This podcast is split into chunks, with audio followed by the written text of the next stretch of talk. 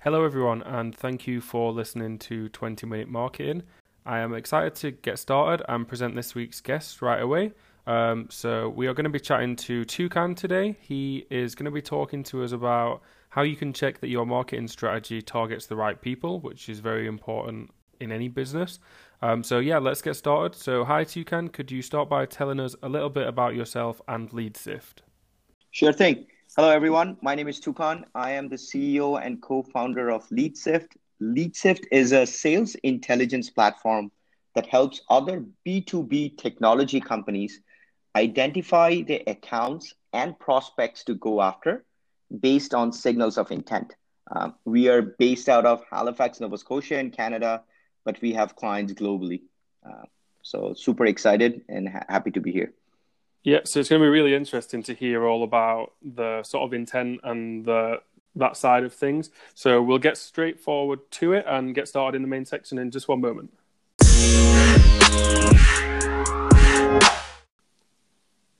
So yeah, let's get started into the main section today. Tukan, we're going to be talking about how to check your marketing strategies, targeting the right people.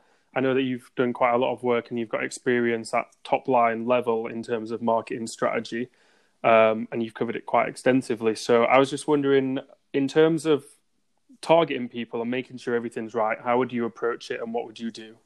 Yeah. So I just want to start by prefacing the whole thing about intent and and how this relates to figuring out what how how to make sure that your marketing strategy is targeting the right people. Whenever people talk about intent data, the primary use case that we see being used is for identifying a group of companies and people within those companies that are showing buying intent towards your product. So once you know that, you basically take that data and you reach out to them and, and you know execute some different sales and marketing strategies around that. But one interesting side effect or um, collateral of, of mining for intent we found out was actually getting additional insights around the overall marketing strategy of uh, that that you should be using and making sure your marketing strategy is aligning with the target audience. Um, so there are a few different things in there. There are three broad things that we see to make sure that you know your marketing strategy is on point and is being effective. First is you do content marketing. So in content marketing, you're always trying to create the best content that ranks high on SEO, uh, gets a lot of traffic, uh, useful to your end customers and that convert you know attract that use that as a lead magnet and things like that. Now to do that what we have seen histor- historically people do and there are many many tools for that. You know you have tools like semrush moz ahref and things like that that are providing more intelligence on the seo side of things um, figuring out what ppc people are using and, and all, all that good stuff. Um, and, and, and i think those are great tools. But one interesting thing we found out, as I mentioned earlier, was how can we use intent to give us indication on what content to use? So one of the things you can do is um, is monitor what kind of content your competitor is putting out across all their digital channels and and and also analyzing all the different kinds of content they're putting out whether it's blogs a tweet, a LinkedIn post, a, a webinar, a case study, anything that they're putting out, analyzing them and extracting topics out of that. Um, once you do that, then you can compare that with what kind of topics you are creating content on and see if there is if there is overlap or if there is a uh, if there's a uniqueness to your content that you're creating that your competitors not or vice versa uh, so that could be a great idea of you uh, trying to create content by looking closely at your competitors. And have you found doing it uh, manually and just going through each competitor one by one, spending a bit of time each day, maybe doing it that way, or maybe using a tool like BuzzSumo and typing in keywords and topics to see what people are talking about? Yeah. So what we do is, and and BuzzSumo is another tool. You're right. BuzzSumo is another tool that a lot of people use. What we do is we actually use LeadSift um, to to get this information. And we've spoken to a few of our customers. They it, the process is still BuzzSumo or manual. It's a lot of manual work that they go through the different channels. We use our own tool because we analyze competitors for prospects, right? We analyze competitors to figure out who the competitors are talking to uh, or who's talking to the competitor. While doing that, as a side effect, it's a very nice side effect. We actually figure out our system actually spits out topics that these competitors are creating content on. So that's how we get a list of high level topics and themes the competitors are creating different kinds of content on. Um, and that's what we get insights on to then say, all right, the competitors are creating a ton of content on this. Do we have anything around that, um, around those topics? Um, if not, should we create them? Um, so that's how we get that intelligence. Um, yeah, and then you can sort of, if it's working for them, then you catch on and copy. And then it might be something that they're spending time on, and you're thinking, actually, we, we've actually tried that and it's not worked out for us. So um, they're probably spending time in the wrong areas and we can capitalize somewhere else maybe. Exactly. So there's an interesting thing layer to that. So you know every every competitor every company is putting content out to attract traffic right? Attract potential prospects. That's the whole point of it. But one of the things we do is so let's say someone puts out a piece of content whether it's an infographic or a white paper or something like that or a webinar. What we do is we analyze the engagement of that piece of content across the public web we see what kind of people are talking about it, sharing, asking questions, and things like that. And from there on, sometimes we see that you know someone put out a piece of content and a big fraction of that content is being engaged by our target audience because let's say we sell into marketers and if we see a piece of content that's being put out and it's being engaged by you know freelancers bloggers or or whoever um, that's not very relevant for us we want to know who is engaging with that content. So just not knowing what topics your competitor is creating content is is enough. You need to go a level deeper and see who are the people that are engaging with that content. And if you see they are attracting the right kind of audience that you want to sell to, that's the piece of content that you need to be paying closer attention to. So you need to do competitive analysis, but also look at the the audience that is engaging with that competitor's content. And I think that's the yeah, that's the line that it takes to sort of get an understanding of, of who you're trying to target. Because um, it's okay a competitor share or yourself sharing hundreds or thousands of articles, but yeah. if it's not going to the right people, then it's wasted time. Absolutely yes. So as a as a segue to that, one of the things that we do, so you, you're basically going layers, right? So first you look at your competitors to get the idea of kind of content to create. The other thing you look at is also flip the switch instead of looking at competitors let's let's track the the ideal customer profile. So for example i'll give you a couple example. Um, so we were working with a customer in the marketing automation space and they they obviously sell to companies between 20 to 500 employees in uk and us and um, they are typically selling it to marketers.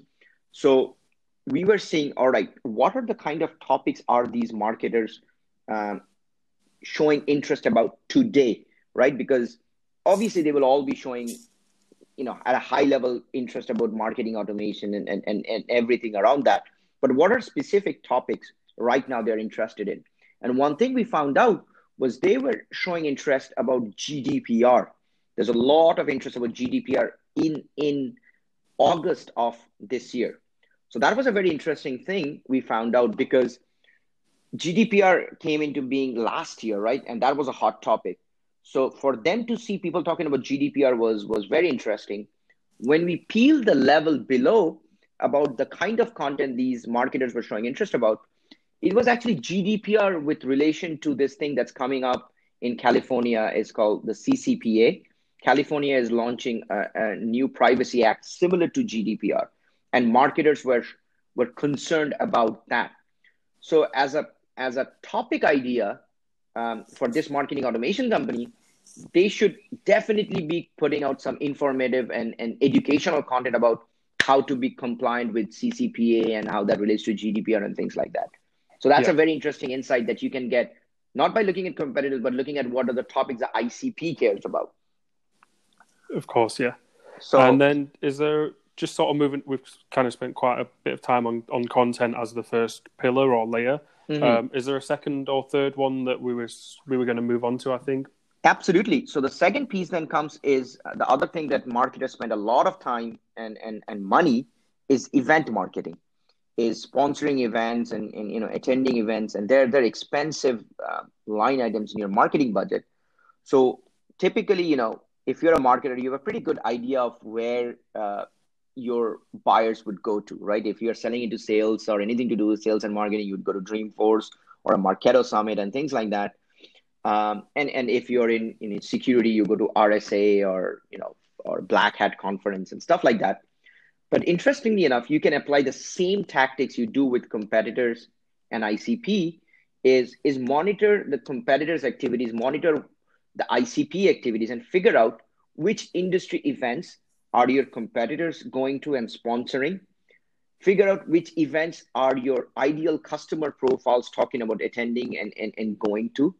See the overlap. Those are the events you know you you you should be going because your competitors are going your icp is also going. But then there would be certain events where you will see your ideal customers are attending um, but your competitors are not going. Those that's your greenfield opportunity. Those are the ones that you should be sponsoring because you'll have less competition there. So, for example, we were doing this analysis for a company that is in the you know software automation space and we are analyzing their data their target market which happens to be full stack developers you know quality assurance people. And and there was a lot of overlap between the events. They are thinking of going their competitors going their icp going. But there was a very interesting conference. There were a couple of them that showed up was one of them was a Python specific conference. The largest Python conference is called PyCon, um, and that was happening in Portland. Uh, their competitors were not going. They were also not thinking of going, but there was a bunch of full stack developers and QA people attending that. So for them, if they had to spend the money, um, they would get a lot of bang for buck attending that PyCon conference rather than attending the more well-known like an AWS reInvent type conference. So that's a pretty course, interesting yeah. intelligence insight that you can get. And do you have any tips for finding conferences or even other things like award shows that really take quite a lot of time searching manually if somebody's never started before and doesn't quite know where to, to find them? Yeah, and I would say the best way to do it is on go to Twitter, go to LinkedIn, those are two, or, or go to Facebook and start tracking and following religiously uh, your competitors. You will start seeing the events that they're going to, they would start talking about it probably two weeks to a month ahead of time. That's how you can get the intelligence saying, all right, these are the events my competitors are going to. On the flip side, start following people at target accounts or at companies that you want to close. Start following those companies, uh, employees of those companies, and see what kind of events are they talking about attending.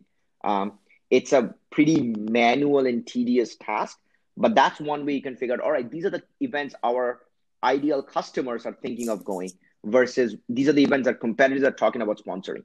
Um, so th- those are two ways you can you can get it. Twitter linkedin and facebook would be good sources of data to to figure out where your your customers and your competitors are, are gonna be. The other thing is also going to your competitors website and they actually a lot of the times they have the events that they will be attending um, ahead of time. They might have depending on the size of the company they would have an events tab and they would say hey these are the events we are planning to sponsor and attend.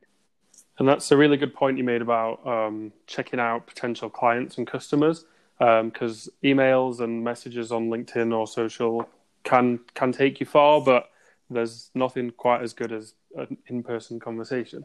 Absolutely yes and then just moving on from the events, I believe you had a, a, third pillar that we could discuss to summarize and finish off. Yeah. So the third thing is um, is paid media. So as a marketer, you're creating content, you're attending events, and then you're buying ads, uh, whether it's Google, Facebook, LinkedIn, whatever channel you are using to drive traffic to the content you're putting out. Um, there is also it's super interesting uh, is to is to make sure you are bidding on the right keywords um, and also getting a good idea of what kind of content your competitors are putting out so couple tools that i've seen work very good obviously um, i think SEMrush and moz they give insights around what kind of content you or what keywords your competitors are bidding on and, and things like that. There are a couple tools. Um, Moat is a tool where you can you can put in the name of a competitor and they will show you different platforms and different ads that your competitors are putting out. There is something called whatrunswhere.com that also does the same thing. In fact, Facebook actually has a free tool. So if you go to your competitor's Facebook page um, and you can see ads, you can click on that and you can see all the ads that they're currently running and the engagement that they're getting on that. Um, so those are some great uh, free to low low touch uh, tools that can give you intelligence around what kind of ad copy your competitor is using, um, who they're trying to target with that kind of content, what kind of content they're buying ads against, and and you can then take that data and then figure out, all right, the, uh, these are some other ad copies that we should create content on because there is an opportunity that our, our competitors are not creating content about that. And I think yeah, that also comes back to your original pillar about creating content whereby you find out what they're paying their their customers um, to see, which is your potential customers if you're trying to steal them or Absolutely. go for similar clients. Um, so yes. all, all ties are in, into one with checking out Facebook ads and the paid media that your competitors are doing as well. Yeah, yeah, totally. And one thing that I would like to add is the thing with your marketing strategy, specifically with content and event and ads, it's both very topical and very temporal. What I mean by that is the topics change with time because the interest or priorities change with time. There are some common themes around every industry, but then there are certain subtopics and niche topics that all of a sudden come up, like, for example, a GDPR or a CCPA or something to do with uh, testing or something like that. So you need to be refreshing or running this kind of a process at least once a month, if not, you know, if not weekly, do it once a month, once a quarter is the least you should be doing.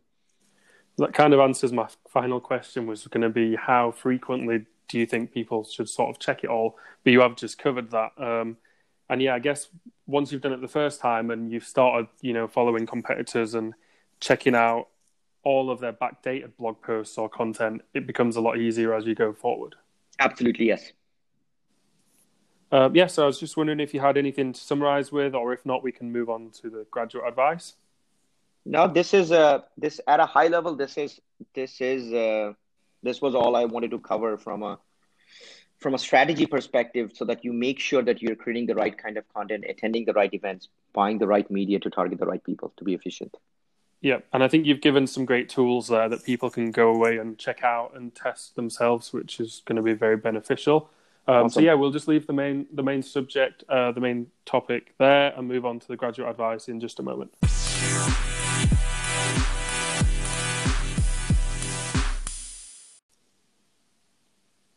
So, as always, just to finish off for the last few minutes, we're going to be talking a little bit about graduate advice.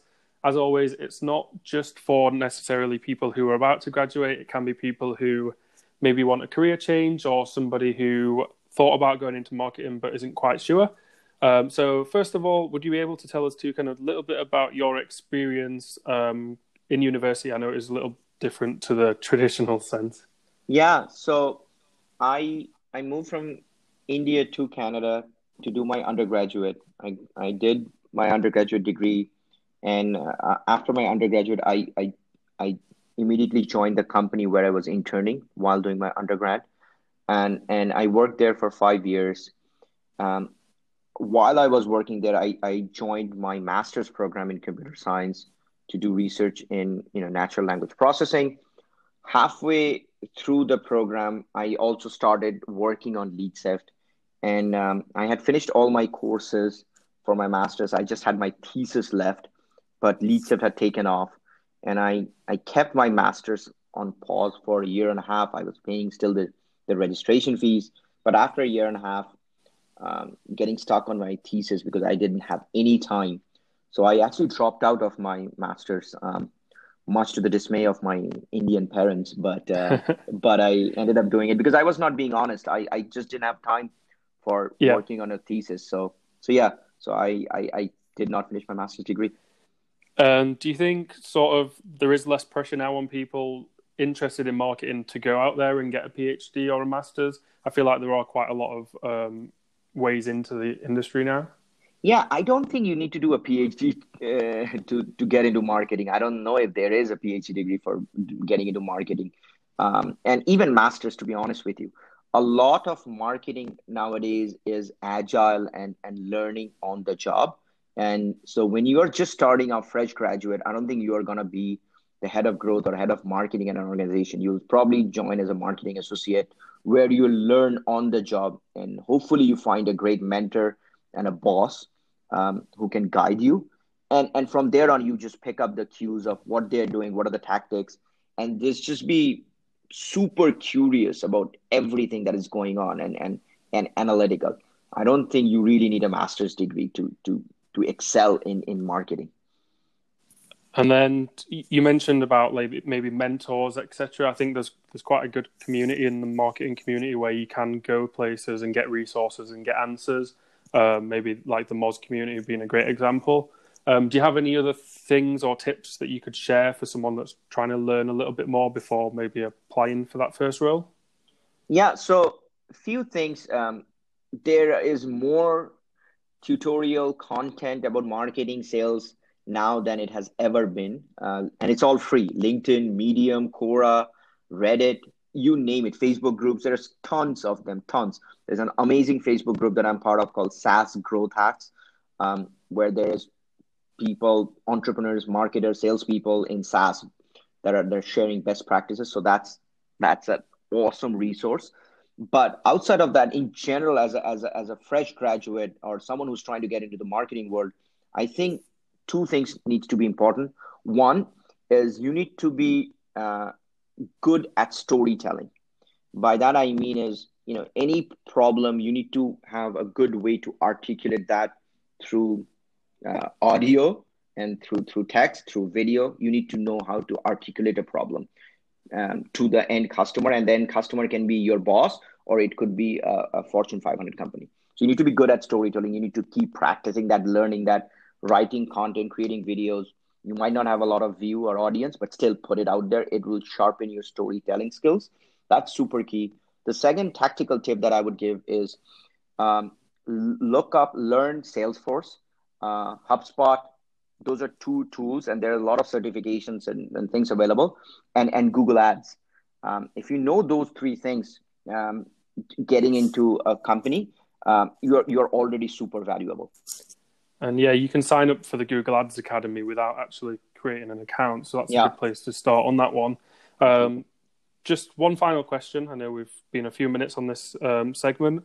If you were hiring a marketing or maybe just any graduate right now, besides all of that technical knowledge like on page optimization or building an ads account, what sort of skills or knowledge would you be looking for?